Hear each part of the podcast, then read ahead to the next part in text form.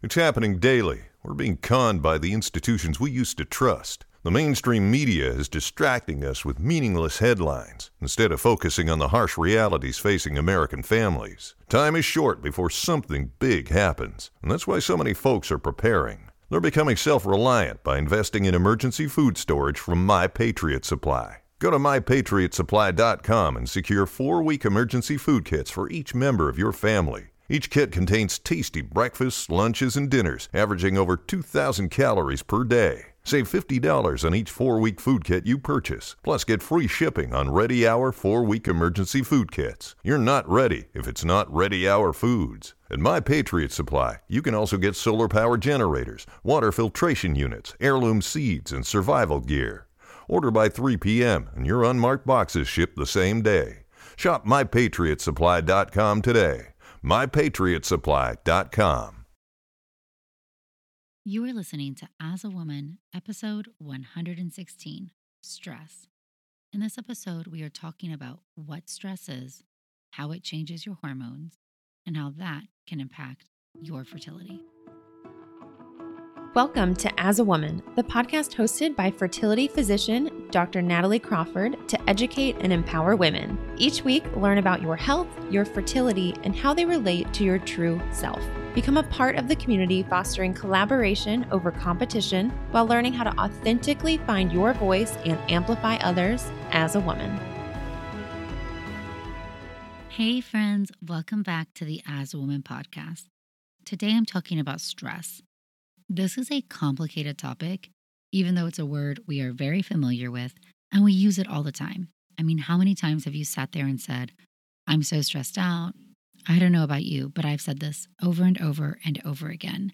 And I've also used my own stress as an excuse a thousand times, a reason to live in contingency because I have this stressor that I need to get past before I go and do the next thing, like a workout or take care of myself. And the problem there is that often these stressors build upon themselves and they're not just acute events. So let's just think sciency. First part of this episode, we're going to talk science because you know I love hormones. Then we will talk about your body, what happens, and start to talk about how this impacts our fertility and what we can do about it. And the reality is, your body is one body. Your fertility is not an isolated acute thing. We must understand that even though medicine has divided into organ systems for ease of becoming a specialist or expertise, the entire body is connected. What is bad for one thing is bad for another. And that's a really important concept. So, even though I'm going to talk about a few studies and fertility outcomes because that's my area of expertise, stress is bad for you in so many different ways. Okay, so what is stress? To put it into scientific terms, stress is anything real or perceived that is a threat to homeostasis. So, homeostasis is the process of well being where everything is status quo and functioning perfect. The body's goal is to be in homeostasis, it wants to be net neutral, have everything going perfectly. And a stressor is something that changes this either perceived like you're anticipating it or real like it does. And these stressors can range and they can be acute events or they can be more chronic. And sometimes things change from acute to chronic. Now, what happens is overall, when you get stressed, your body is programmed to respond appropriately meaning it wants you to live. So if the stressor, if we go back in time, is getting chased by a bear, you don't need to get pregnant at that moment or grow your hair or get taller. You need to run and get away from the bear. And so some of our systems are put in place in order to get us away from acute stressors or chronic stressors like living in a famine. If there's no food, it's going to put growth and reproduction secondary to survival mechanisms. And that's the point of our body's response to stress. And the body has these hormone systems made to respond. So there's something called the HPA axis, the hypothalamic pituitary adrenal gland axis. And there's also the sympathetic nervous system. And similarly, there's another system, the hypothalamic pituitary ovarian or the HPO axis, that I talk about all the time, because that one controls your reproduction, your ovulation, your ovarian hormones. And so these systems are tightly intertwined. Let's step back and think about stressors for a moment, because I think the word connotates something very negative, but it's not always negative. So, a very acute stressor could be something like public speaking. You're going to give a talk, it's very short, it's acute. That's not always a bad thing. Sometimes it's a great opportunity. But in acute stressor, your sympathetic nervous system turns on, norepinephrine is released, and this is the hormone that is really in charge of your reaction and how your body does in that acute moment. So, turning up your heart rate, getting you ready to respond. So, very brief, in that acute moment, you're ready to go. That's an acute stressor. Running from a bear, giving a talk in public. Maybe they're the same for you. Another is something that is maybe more prolonged, like an event. From my own history, this is taking the MCAT or studying for the boards, something that is a stressor that is present daily but has an expiration date. And then we have the long version of that that truly is chronic. So, those of us in medicine can use being in residency or being in fellowship. Okay, so this is an acute on chronic stressor. There's acute stress every day, and you're chronically stressed and sleep deprived and living in an intense environment for years. Yes, it won't be like this forever, but your body does have to adapt for the years that you're there in order to survive. And then there are chronic stressors that are life changing. And these are things where you truly have to adapt to the stress because it changes who you are or your perception of who you are. And this is a harder level of stress to deal with. So, a surgeon who is in an accident and can't operate anymore, and being a surgeon is part of your career and your persona, or getting a divorce and having to reclaim who you are, these stressors require an adjustment in who you perceive yourself to be or who you are. And that's a very big change from homeostasis. And there's research over and over that shows past or distant stressors have an impact in the future, meaning childhood abuse or trauma, even when you've recovered from those or those are in your past, the impact of that stress, even though it's distant, can still be seen in your present future. And I say all this just because it's really important to acknowledge the stress that we've been through or that we're going through. And it's important for us to actively work to fight against these mechanisms when we realize that we are being stressed and we understand what it's doing to our body. So, thinking about all this variety of stressors, good and bad and terrible, let's go back to what happens when your body sees stress. So, in that very short, acute moment of stress, you're going to have your sympathetic nervous system turn on, and that's when you're going to have that release of norepinephrine. Now, if this stress becomes more chronic, the body realizes this isn't just a small thing. This is when our HPA axis turns on, and this starts to have more long lasting impacts on us. Okay, so H, hypothalamus. This is in our brain. This is a communicating system to go to the pituitary gland. If you've listened to this podcast before, we talk about the pituitary gland all the time. This is the axis. The brain, via the hypothalamus, tells the pituitary gland, also in the brain, to release messengers that go to our other endocrine organs, such as our ovaries or our adrenal glands. Those hormones that circulate in our blood tell our brain, hey, we're good. You don't need to send out as much of that. And that's called negative feedback. So, the one I talk about all the time is FSH comes from the pituitary gland, stimulated by GnRH or gonadotropin releasing hormone from the hypothalamus. The pituitary gland secretes FSH, which works on the ovary to grow an egg. That egg makes estrogen. Pituitary gland also secretes LH or luteinizing hormone, which allows us to ovulate and then make progesterone from the corpus luteum. So, that proper secretion, both in frequency and pulses of FSH and LH, are critical to ovulation.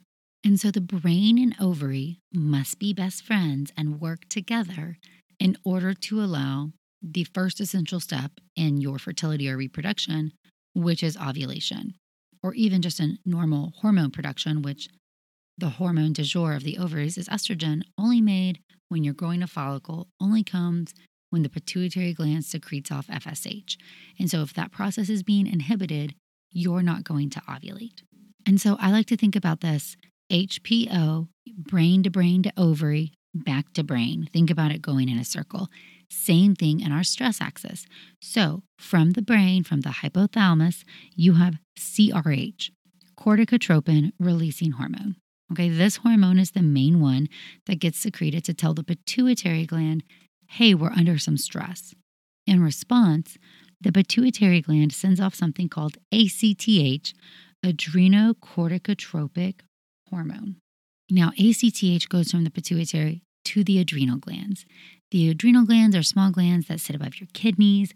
They are in charge of lots of hormone production. They release different hormones to different things. And in response to ACTH, they release three main things. We have a glucocorticoid, which is called cortisol. We most of us have heard of cortisol. It releases a mineral corticoid called aldosterone, and it releases adrenal androgens or sex hormones. And so, what happens is CRH from the hypothalamus tells the pituitary gland to send off ACTH, which tells the adrenal gland to make cortisol and other hormones, which tell the brain, don't send out any more CRH. So, this process happens over and over again. And the more you are stressed by whatever the stressor is, and that chronic cortisol secretion tells the brain, not to send out CRH, and then it gets unable to respond appropriately to future stressors and has many downstream hormonal impacts because our bodies are not made to live under chronic stress all the time. The brain is not supposed to be inhibited from one of its main ways of regulating our metabolism and how we respond to things. And so that is not a good thing to be under chronic stress. That's not how our bodies are meant to be in homeostasis. That's not homeostasis at all.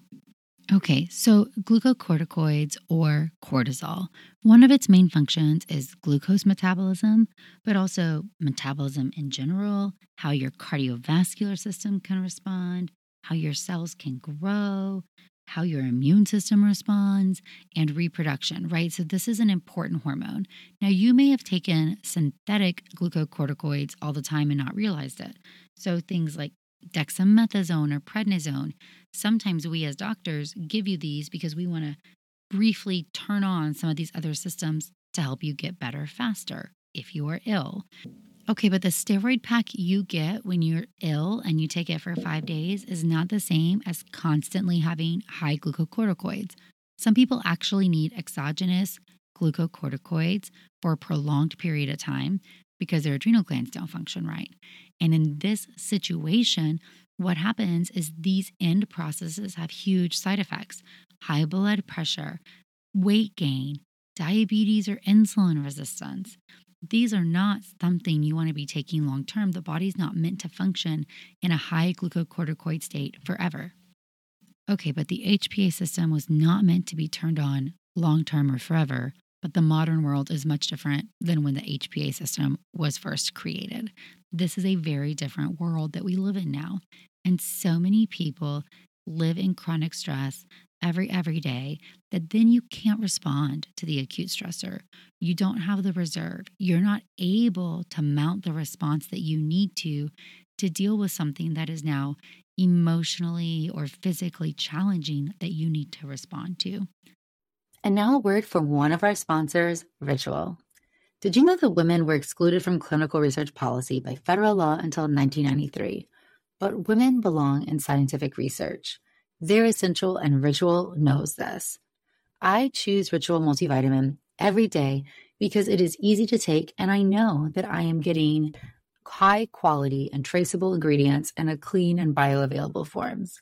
In fact, Ritual conducted a university led human clinical trial for their Essential for Women 18 Plus multivitamin to assess its efficacy, and the results showed increase in vitamin D levels by 43% and omega 3 DHA levels by 41% in just 12 weeks. No my shady business.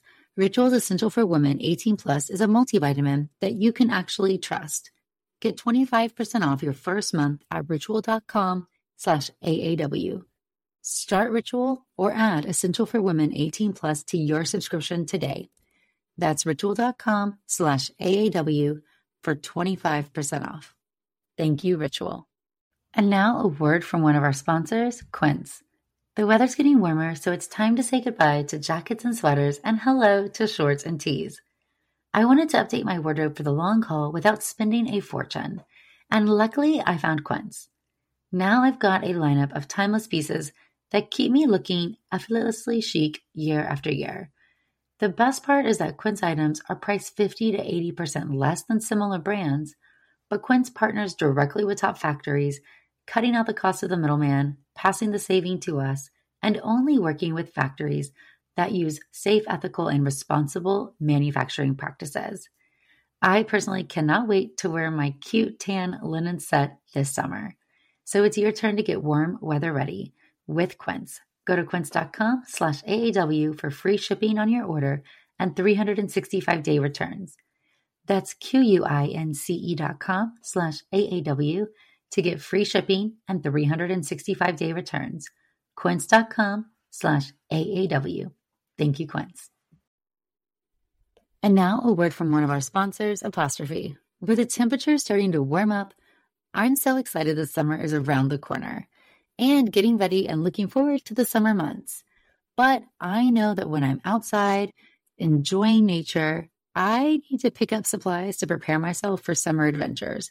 And if you want to get your skin glowing in time for summer, it's time for you to get started with Apostrophe, who is sponsoring this episode. Apostrophe's goal is to help you feel confident in your own skin. So whether you're dealing with breakouts, signs of aging, or acne scarring, Apostrophe will help you love the skin you're in. I personally love that you get access to an expert dermatology team, a tailored treatment plan.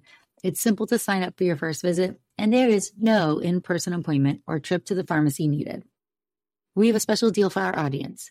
Get your first visit for only $5 at apostrophe.com slash AAW when you use our code AAW.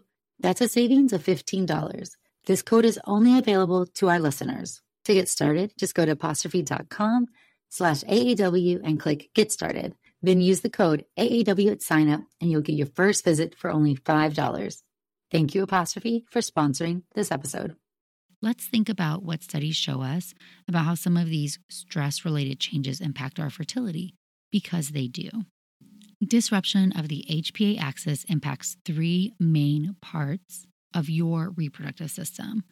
The first one is ovulation, the second one is fertilization, and the third one is implantation and placentation, meaning the development of the placenta. So, as far as ovulation goes, this should be the easiest for us to comprehend because HPA, HPO, two of the brain parts are the same. And so, when your body's under stress and suddenly your brain is being inhibited, it is not going to send out the appropriate signals of FSH and LH. Therefore, we see a decrease in ovulation and if this persists, it can also lead to amenorrhea, complete absence of ovulation. And this is called hypothalamic amenorrhea because the hypothalamus is involved in what is being suppressed. This actually can take years to recover from. Meaning, if you have HA, hypothalamic amenorrhea, you don't ovulate because your hypothalamus doesn't tell your pituitary gland to send out any FSH or LH you might take forever to be removed from the stressor until your brain feels comfortable enough that it can now ovulate. And some of these stressors are things like heavy exercise, like you're training for the Olympics, or you have an eating disorder. And some of these stressors are life or childhood trauma or big stressors that is really hard for us to understand. What may be stressful for one person may not be for another.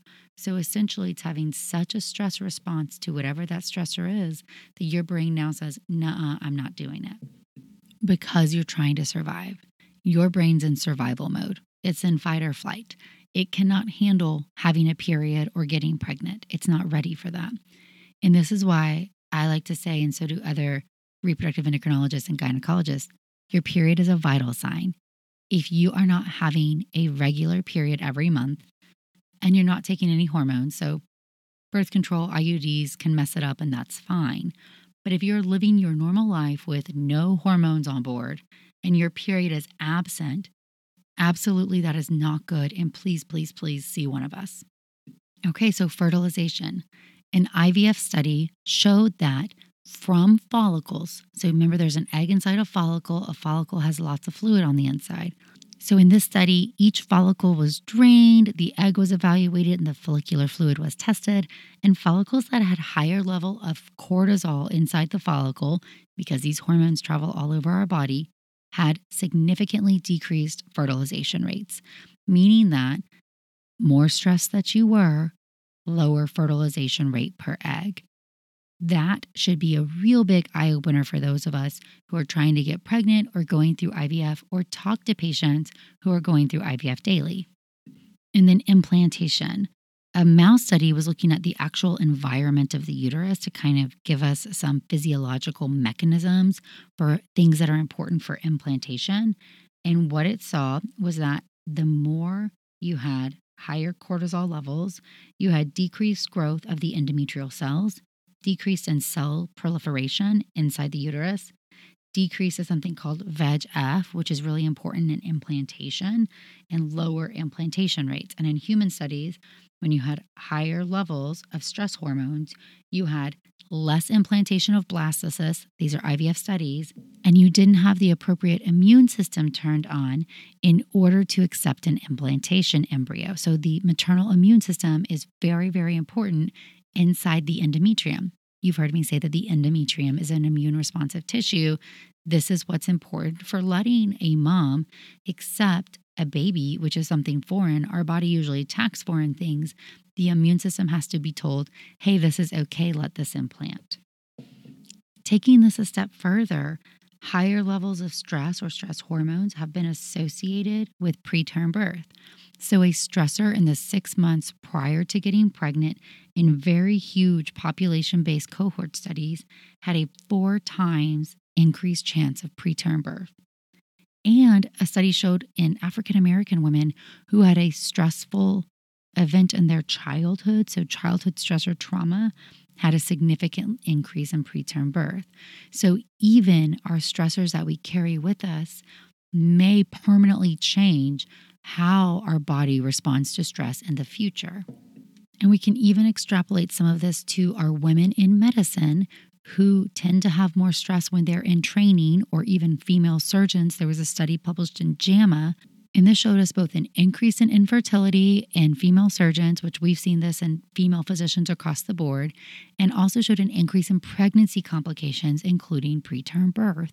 And so we already said, hey, residency or maybe surgical life in general is a chronic stressor the lifestyle that it is can impact your reproduction. And then in some of my favorite studies, which are fecundability studies, natural fertility studies, there were two big cohort studies, one done in the UK and one done in the US, looking at couples who are trying to get pregnant naturally and their ovulation. In these studies, salivary hormones were checked so that they could check stress hormones in the saliva, and higher levels of stress hormones were associated with a decreased chance of getting pregnant. So, in the LIFE study, which is a big study here in the US, had over 500 couples in it, there was a two times chance of not getting pregnant if you had higher levels of stress hormones. And so, these stress hormones actually impact multiple layers across our reproductive system, from ovulation to fertilization to implantation, and even throughout pregnancy complications. So, I think it's really important that we talk about this. This means that even if you have regular periods, that doesn't mean that, oh, stress doesn't impact me because I don't have HA. I'm not an amenorrhea. No, stress can still impact the ability to fertilize or have an embryo implanted or carry a successful pregnancy. So, we really need to be talking about lifestyle and fertility. And you all know this is a huge passion of mine. The reality is that stress is hard to quantify on a person to person level. What makes you stressed may not make me. But research is constantly showing us that decreasing our levels of stress is essential to how our body should function. And this is why, across the board, we keep seeing studies with lifestyle based interventions showing improved fertility rates. And what I really want to challenge you is to realize how your body functions and what makes a difference. So let's think about one thing norepinephrine, that hormone that's released in that first acute stressor before the HPA axis gets turned on. It's lowest when you sleep. Sleep is essential for stress reduction. And I am preaching to the choir, and you can call me pot kettle black, whatever that is, because I'm the worst at this. When my life gets more stressful and I have more things on my to do list, sleep is the first thing to go. It has been my whole life.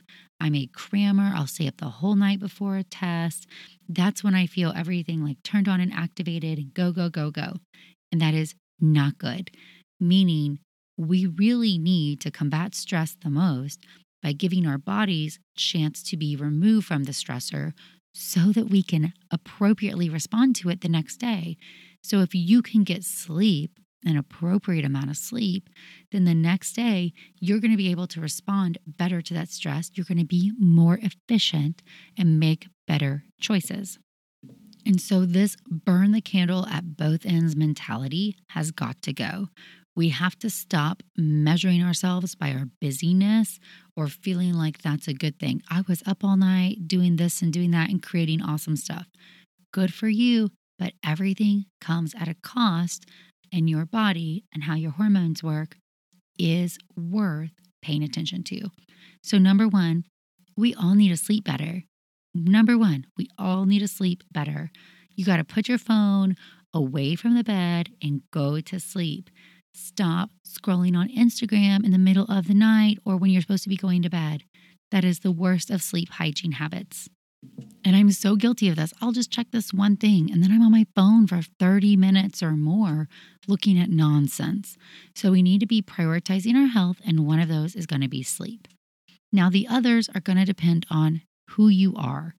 Other things that can improve your stress are things that allow you to release yourself from the stressful environment.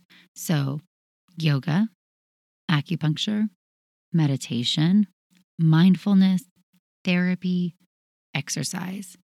Those are some of the top ones. And people are going to respond differently. But a good example here is that if your HPA system is constantly turned on and your adrenal glands are already pumping out cortisol, you want to release stress with exercise, a HIIT workout, a high intensity interval training where you're purposefully going all out for a minute and then recovering for a, a, minute and going all out again, may not be the best thing because you're asking your body to become more stressed. So, I often recommend to some of my patients hey, low intensity or moderate exercise for a little bit longer period of time, where it's not this huge burst of energy needed, but you're getting your muscles moving, you're getting your blood flowing, and you're getting some of those stress reduction properties. The world of exercise has told us that faster is better and harder is better. And so this HIIT workout in Tabata is so super popular. And I think it definitely has a place. But if we're talking about you're trying to optimize your reproductive system and you're trying to lower your stress as a part of that, then that's probably not the thing for you. You actually need to be honing in on more moderate exercise so that you can get your blood flow moving and get those stress reduction properties from a mind game as well. We don't want to be having huge cortisol bursts during that. This is always really important, I think, in PCOS patients who are already have their adrenal glands tend to be turned on. I tell them not to do HIIT workouts, but to do the low or moderate intensity stuff. So, when this podcast first started, I used to ask everybody questions or action points. And I really want us to think about from this moment, I want to ask you a few questions. Number one, what is causing you to be stressed? What is it? There's some stress that is good. I carry stress for my patients and trying to figure out what to do with them all the time. I don't want to let that stress go. That one makes me a good doctor. But sometimes I carry stress from other tasks on my to do list that don't give me joy. So things like not saying yes to every opportunity in front of you, setting boundaries and saying no, protecting your time and your to do list. Those can also be really good stress management techniques. So I'm not really giving many talks right now, like talks to students in schools, which although I love them, I prepare for them. It takes time. And I just said, hey, this is a boundary that I'm drawing so that I can take care of my patients, take care of my family, and not be as stressed about all the things on my to do list? Can you outsource certain things? Even when I was in training and we didn't have tons of money, we would have somebody come and help clean the house once every couple weeks because that to do on my list every day felt very burdensome. And by outsourcing that, it was worth it to me to be able to use my time more effectively. So, having a really busy to do list builds up stress on me. The next thing is how can you use your time more efficiently? So, I want you to ask Are you using your time best? So, number one, what's causing you stress that you can set a boundary and get rid of? Number two, are you using your time well? I am a morning person. I am a morning person. I am most creative and I'm sharpest in the morning. I am not the best afternoon person. I know this. So now, most my new patients are in the morning or very early afternoon. I, on my day off, do my most creative stuff in the morning. I record content and write in the morning. And I do less brainy tasks like answering email in the afternoon. So think about when do you work your best? And are you putting your most important tasks in your best time? Are you prioritizing your day right? And number three, how can you do better at stress reduction techniques? How do you work? What do you respond to? Can you incorporate exercise, yoga, therapy, meditation, mindfulness into your life? I'm sure the answer is yes, but which one and how's it going to work for you? Maybe you need an accountability buddy. I don't know who you need, but maybe you need to find a way to say, This is what I need to go into that space, put my phone away, not be reached by anybody else, and put some time on me. Okay, and the last one is how can you sleep better? What time do you need to get up to get all these things done? What time do you need to go to bed in order to make that happen? When are you going to put away your phone if that's the time you're going to bed? Are you watching TV in bed? Is that keeping you up too late? What about your sleep habits or hygiene can you change to optimize that sleep so that you're giving your HPA axis time to be out of stress and recover so that you can more adequately deal with the stress of the next day? Okay, so those are your challenge questions. What can you set some new boundaries for? How can you be more productive? What stress reduction techniques can you add to your life or make a priority? And how can you sleep better? Your reproductive system is not the only one that stress has a huge impact and influence on, but it's the one that I'm an expert in. And so I'm bringing it home by words that we say often and things that I talk about in this space to make you understand that we shouldn't just sweep stress under the rug or allow ourselves to live a life that is too chronically stressed. You are worth making a priority. And to all of my fertility warriors, my people trying to conceive out there, I'm not trying to make you more stressed about stress. I'm trying to give you data and education so at least you have in your hand what you need to know to make the best choices for you. And prioritizing yourself is always the right answer. Thank you guys so much for listening.